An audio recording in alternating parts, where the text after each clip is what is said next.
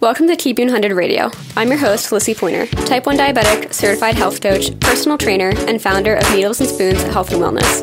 Inside this podcast, you'll find the real and raw conversations around diabetes management, including the lessons that we don't learn in our endo's office, my best tips and trainings, and conversations from the experts that I trust inside the community so that you can create more predictability in your diabetes management and feel empowered while doing so. Let's dive in. Before we dive into this episode, I need to tell you about the newest Skin Grip launch. I don't usually brag about products that much, but when there are genuine companies out there making life with diabetes easier, I really do think that everybody should know about them. Skin Grip just launched their newest Skin Grip mats collection for the Dexcom G six and Freestyle Libre. Not only is this a smaller in size, high performance, and non-fraying option, but let me tell you, it works. I was lucky enough to be able to try them out, and first of all, this thing did not even lift. And the more impressive thing is that I was wearing my Dexcom on my leg at this time. And we all know that that is not always possible. What I really loved about it was that it's really discreet, which I really appreciated. As much as I'm comfortable showing off my diabetes, sometimes I just want my devices to lay low. This new collection is all about mats performance, mats protection, and mats comfort. You can try them out for yourself at skin grip dot com using the code Lissie, L I S S I E, to save. Now let's dive into the episode. Hello everyone, welcome back to another episode of Keeping It one hundred Radio. This is your go-to place for uncensored conversations around your diabetes management. My name is Felicity Pointer. I am a type one diabetic of, it'll in about a week or so, it'll be nine years. I'm a certified health coach and personal trainer and the host of this podcast. So if we haven't met before, hey, what's up? Really excited to have you here. Would love to chat with you over on Instagram. So if you haven't already, go ahead and follow us at K I one hundred official underscore. This is the official Instagram of our signature coaching program, Keeping It one hundred. So today I am hopping on the podcast to go through some things that have been coming up with a lot of client of clients of ours. So at the time of recording this, we're in about the third or so week of January, which means that we're all kind of in that mindset of like new year, new me, going on, like working on all these goals. And for a lot of people who are living with type one diabetes, these goals are involving your diabetes management, because what we find is that this is something that is kind of on autopilot for so many years. It's something that we are remaining complacent with for so many years, until there comes a point where, if you're listening to this podcast, this is probably you, we get to this point where we are like, okay, we need to figure this out, because remaining complacent and just doing the the simple taking your insulin, counting your carbs, has not been working. Yes, it might be keeping our A one C in range, but we kind of get to this point where we are tired of being tired. We're tired of focusing so much on the numbers. We're tired and exhausted of hearing all of the alarms. We're tired of sitting in our endocrinologist appointments and just hearing, you're doing fine, see you in three months. So chances are you might be in this phase of your life or your year where January hit and you're just like, I need to figure this out, because what I've been doing, while it might be the societal norm, it's not working for me. And I hear you, because I was there about four years ago, and that was after I was also diagnosed with Crohn's disease. And I don't know what it is, but when you're diagnosed with one autoimmune disease, that sucks. Like, but we get through it, right? We pick up, we do our thing. I finished college. When you're diagnosed with a second autoimmune disease, something hits. Something is just like, you go through that period, or at least in my experience, I went through that period where I was super resentful of my body. I hated my body. I didn't want to eat anything. I didn't want to. I was just, I was pissed. I was really, really upset. But then something hits where you're like, there is a theme here. And while I might not be able to change my uh, pre, like the might not be able to change my genetic composition, I might not be able to change my environment, I might not be able to prevent these things from happening, but I can prevent the resentment that is coming up from living with this. I can change the outcomes that might be coming up in the future. I can change the way that I can live with this, and I can just kind of change that, menta- not only the mentality around it, but I can really optimize the life that I'm living with it. Look, when I was diagnosed with diabetes, the first thing that came into my mind, and this is a very like vulnerable um, moment, but like the first thing that came to my mind was like, if I have to live like this, I just don't want to. And everything just felt like it was going on hold. I felt like my dreams of traveling were on hold. I was a few months away from actually going on a research trip to Curaçao when I was diagnosed. I was three months away from it. I thought that would have to be like go on hold. I thought that like my chances of having a family were on hold. Like all these different things were coming up. And looking back, like I'm now in a spot where I can recognize that none of those things have to be on hold. But dang, like you get in this spot in your diagnosis, whether it's one diagnosis or two, and you're just like, why do I want to remain complacent with those views of my life? Like I have so many other things that I can do. And that's like a small tangent of what this episode is going to be on, but just to give you some insight to like, maybe you're there, maybe you're there right now and you're listening, but that's definitely where I was about four years ago. And I can resonate with every single person who comes into Keeping It one hundred and is in that moment of their life. So chances are you might be in that spot right now. And you're looking at your life with diabetes, and the first thing that the internet throws at you or your endocrinologist throws at you is start by lowering your A one C. Maybe you've been hearing that for years. Maybe like that's just a personal goal of yours, because how we view it is that if I lower that A one C, I will feel better because my blood sugars will be in range. If I feel better, I can do more. And I just can improve all these other areas of my life. When we look at health and wellness from a holistic point of view, we are looking at like when I, the, the certification that I went through, they call it the circle of life, which like I always hear the, that, the Lion King, like, yeah, um, the circle of life.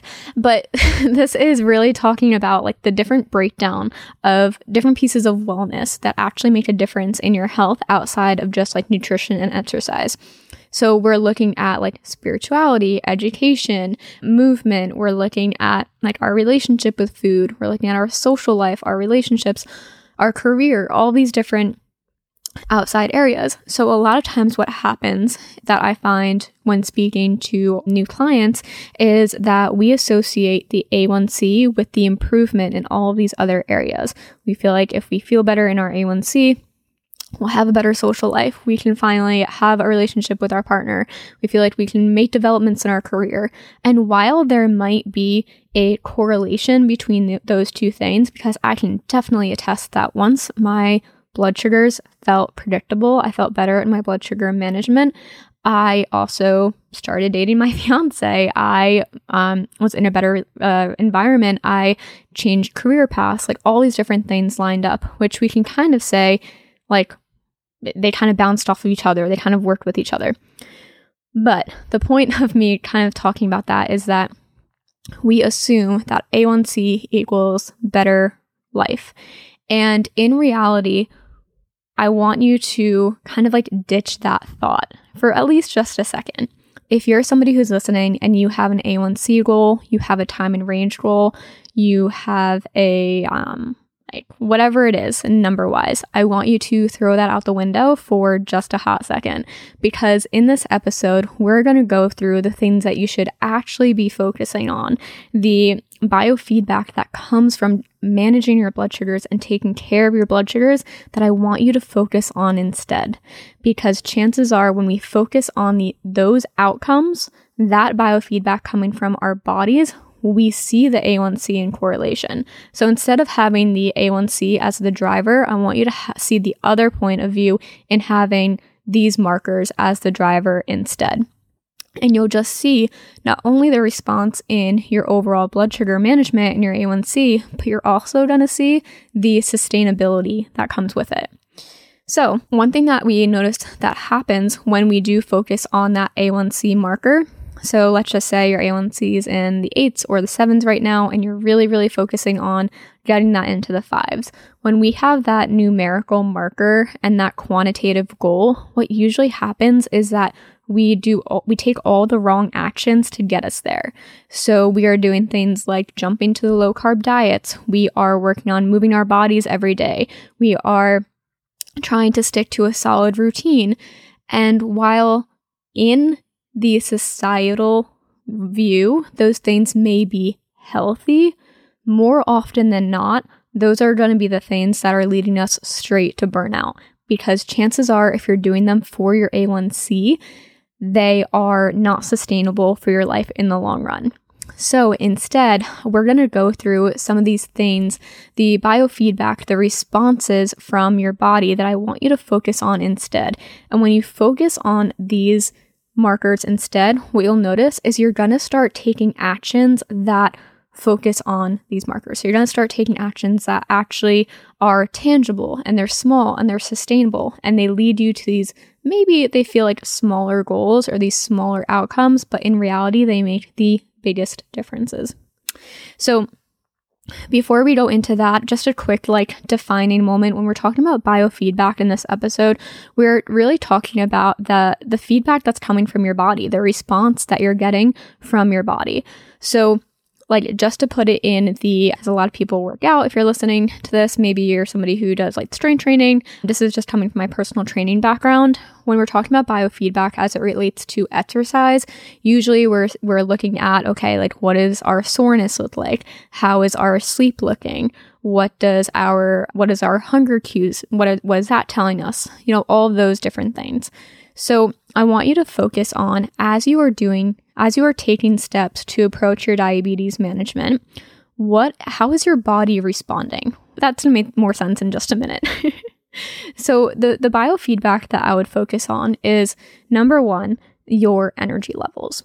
So usually what happens is, as we focus on more predictable blood sugars, your energy levels are going to naturally improve, because what happens when our blood sugars are in range, our body can do its job. We're feeling more energized. We don't feel like we are sleeping because of the high blood sugars all day. So the very first thing that, like the marker of of um, progression that I would first mark or keep track of is those energy levels. So if you are taking an action, maybe you're making changes to your diet, or you are making changes to your routine with your movement, or just simply making changes to your bolusing behavior, the first question I want you to ask as you're seeing those results come in is, on a scale of one to ten, where are my energy levels? And based off of that answer, what is that telling me? So, that is, if you're somebody who like, maybe to control your blood sugars more, you want to try a low-carb diet. This will always be my go-to example. I'm sorry if you love low-carb diets. I just know that they didn't work for me, um, and they don't work for a lot of people that we work with.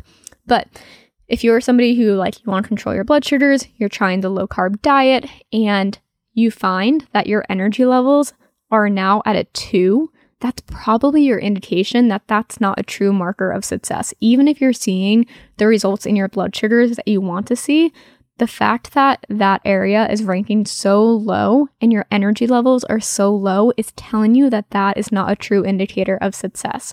And that even if it might lower your A one C in the long run, chances, chances are, realistically, it's not going to lower it in, sorry, I meant in the short term, it's not going to lower it in the long run. So very first like priority that I would measure as a marker of biofeedback is your energy levels. So number two, the second thing that I would kind of look at is, based off of what I'm doing, how are my sleep? Like, what does my quality of sleep look like? So when we focus on our blood sugar management and we are taking the right steps to get there, you are going to notice that you are getting such better sleep, because not only what happens is that your blood sugars feel better before you go to bed, you have more accurate basal rates, you have all the right actions before, um, like after dinner in your bolusing behavior, so you're going to bed in range and staying in range, you're going to have less alarms. Less alarms mean less interruptions, and overall, when your blood sugars are in range, your body can actually work on recovering and doing the operations that it was designed to do. So you're going to notice that that recovery time is a lot more restful. That time sleeping is going to be a lot better quality, and you're going to be able to actually get into that deep sleep rather than um, being woken up by an alarm every few hours, because trust me, I have been there, and it is the most miserable thing. So as you focus on your blood sugar management, you're focusing on taking these sustainable steps to lower your A one C. You're going to notice that your sleep quality is so much better. So currently, you know, before even doing anything, I want you to take a second and just kind of like write down as well on a piece of paper of like, where am I currently sitting on a scale of one to ten? one being the lowest, ten being the highest. Where am I currently sitting in my energy levels and my sleep quality? And just kind of keep note of that. Like, keep it in your phone, keep it in your back pocket, whatever it is. Number two, um, or sorry, three, another piece of biofeedback that you'll notice is you're going to have a lot less fluctuations in your weight. And this is a little controversial. We're going to actually sit down with Amanda Siprich um, in about a month or so and have a whole conversation of the concept of weight gain and insulin and uh, your blood sugars as a relation with that. But usually what happens is that as we are less controlled in our blood sugars, and I'm using the word control as like very lightly, but as we have more fluctuation in our blood sugars, we usually notice more fluctuations in our weight as well. So you might notice that you're dropping weight easy, easily ooh, easier. You might notice that you're gaining weight easier. So usually what that means is that we're seeing more fluctuations in our blood sugars. Maybe your body's not getting the insulin that it needs. Maybe it's getting more than what it needs. Um, So you'll kind of start noticing those fluctuations. But when we see more predictable blood sugars and we're doing it in the appropriate way, you're going to notice that kind of like, not not flatten out, that's not the word that I want to use, but it's going to be more stable in the sense that your body will kind of come to this neutral point. So with that being said, like just in the in the conversation about weight, like there's no good weight, there's no bad weight. I hear all the time of like, I started taking insulin and then I gained weight, and chances are that's your body coming back to baseline. But you're going to start noticing as, again, this like this feedback from your body, this response from your body when your your blood sugars are more predictable, that fluctuation is also going to end, and you're going to come back to that neutral point of where your body is supposed to be. So just be careful with that one. Don't use it as a progress marker or anything like that. I would just say like it can be an indicator of, it, it can just be an indicator of where our blood sugars are. Um, so number four, you know where this is going. I talk about this on almost every episode, but your cycle. Be very aware of how your cycle feels, the length of your cycle, how your hormones are responding. Um, being very aware of your cycle can also be feedback, a response from your body. So chances are when we are caring for our blood sugars and we are doing the things that are appropriate for our blood sugars, we are fueling our body, we're taking the right amount of insulin for our body, we are moving our body, we are giving our body fuel and nutrients, chances are you're going to see a lot smoother cycle. So you're going to have less uh, P M S, you're going to have less like fatigue and pain, you're going to have cycles that are the right length. I really, really see correlations in the menstrual cycle, and just when we c- take care of our blood sugars, we see improvement in our cycle. When we take care of our hormones, we also see improvement in our blood sugars. So your cycle, like they call it another vital sign, it really, really is, and especially with blood sugar management, as a woman who menstruates, this is definitely something that I would say like pay attention to, because you'll really start noticing the correlations between the two. So just something to be aware of, and also to kind of like look at as that response from your body.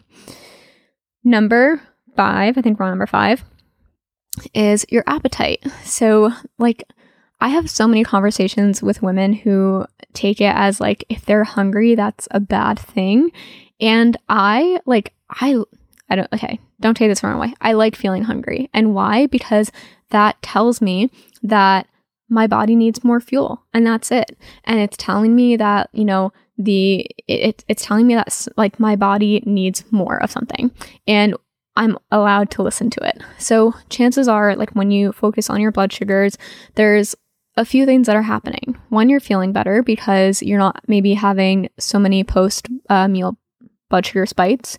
You're probably moving your body more, which is naturally increasing your metabolism. You are hydrating more. You're sleeping better. You're fueling your body in a different way. So you may notice that you have more hunger cues, and that is not necessarily a bad thing. I actually think that it's really something to pay attention to and to something, something to listen to. So just be aware of kind of these different things that may change as a as an outcome of supporting your blood sugars and taking care of your blood sugars. And these are all things that, like, once our blood sugars feel in line and we can focus on these outcomes instead, we are going to start seeing that progression in our A one C. We're going to feel more energized. We're going to feel more rested. We're going to notice that all of the other attempts in our life that we're making to feel healthier, so like going to the gym, we're going to start actually seeing the results from that because we're able to recover better, we're able to eat more food and grow our muscles more, and we're able to get better sleep, and our body's able to do these things that it was actually made to do. So just kind of a different take on setting goals. I really think that, like, the A one C should be in correlation with these goals, and that when it is, they it's sustainable. It's just more sustainable than just shooting for the number. And because usually, again, like we talked about, that's just going to lead more into burnout. So if you're somebody who, like, you really want to look further at your diabetes management outside of just the number, you know that you want to focus on your diabetes management, but you're not sure where to start, that isn't just focusing on the A one C, I am going to invite you to go into the show notes of this episode and take our newest quiz. This is going to help you identify exactly where to focus in your diabetes management. So when you take this quiz, it is going to take your preferences, it's going to take your experiences, your goals, and it's going to help break things down so that you have one specific area to focus on in your blood sugar management, so that you don't have to worry about trying to do everything at once and focus on all the wrong things and go into your next endo appointment feeling more confused than ever. So that is in the show notes. Take a screenshot of your results and send it to me over on Instagram. Again, you can find us at K I one hundred official underscore. Um, that is our official Keeping one hundred Instagram, and we cannot wait to hear what you'll be focusing on coming into the new year. I hope that this episode helped change your perspective a bit and kind of change the way that you are going about your goals for the new year, and we will see you next week.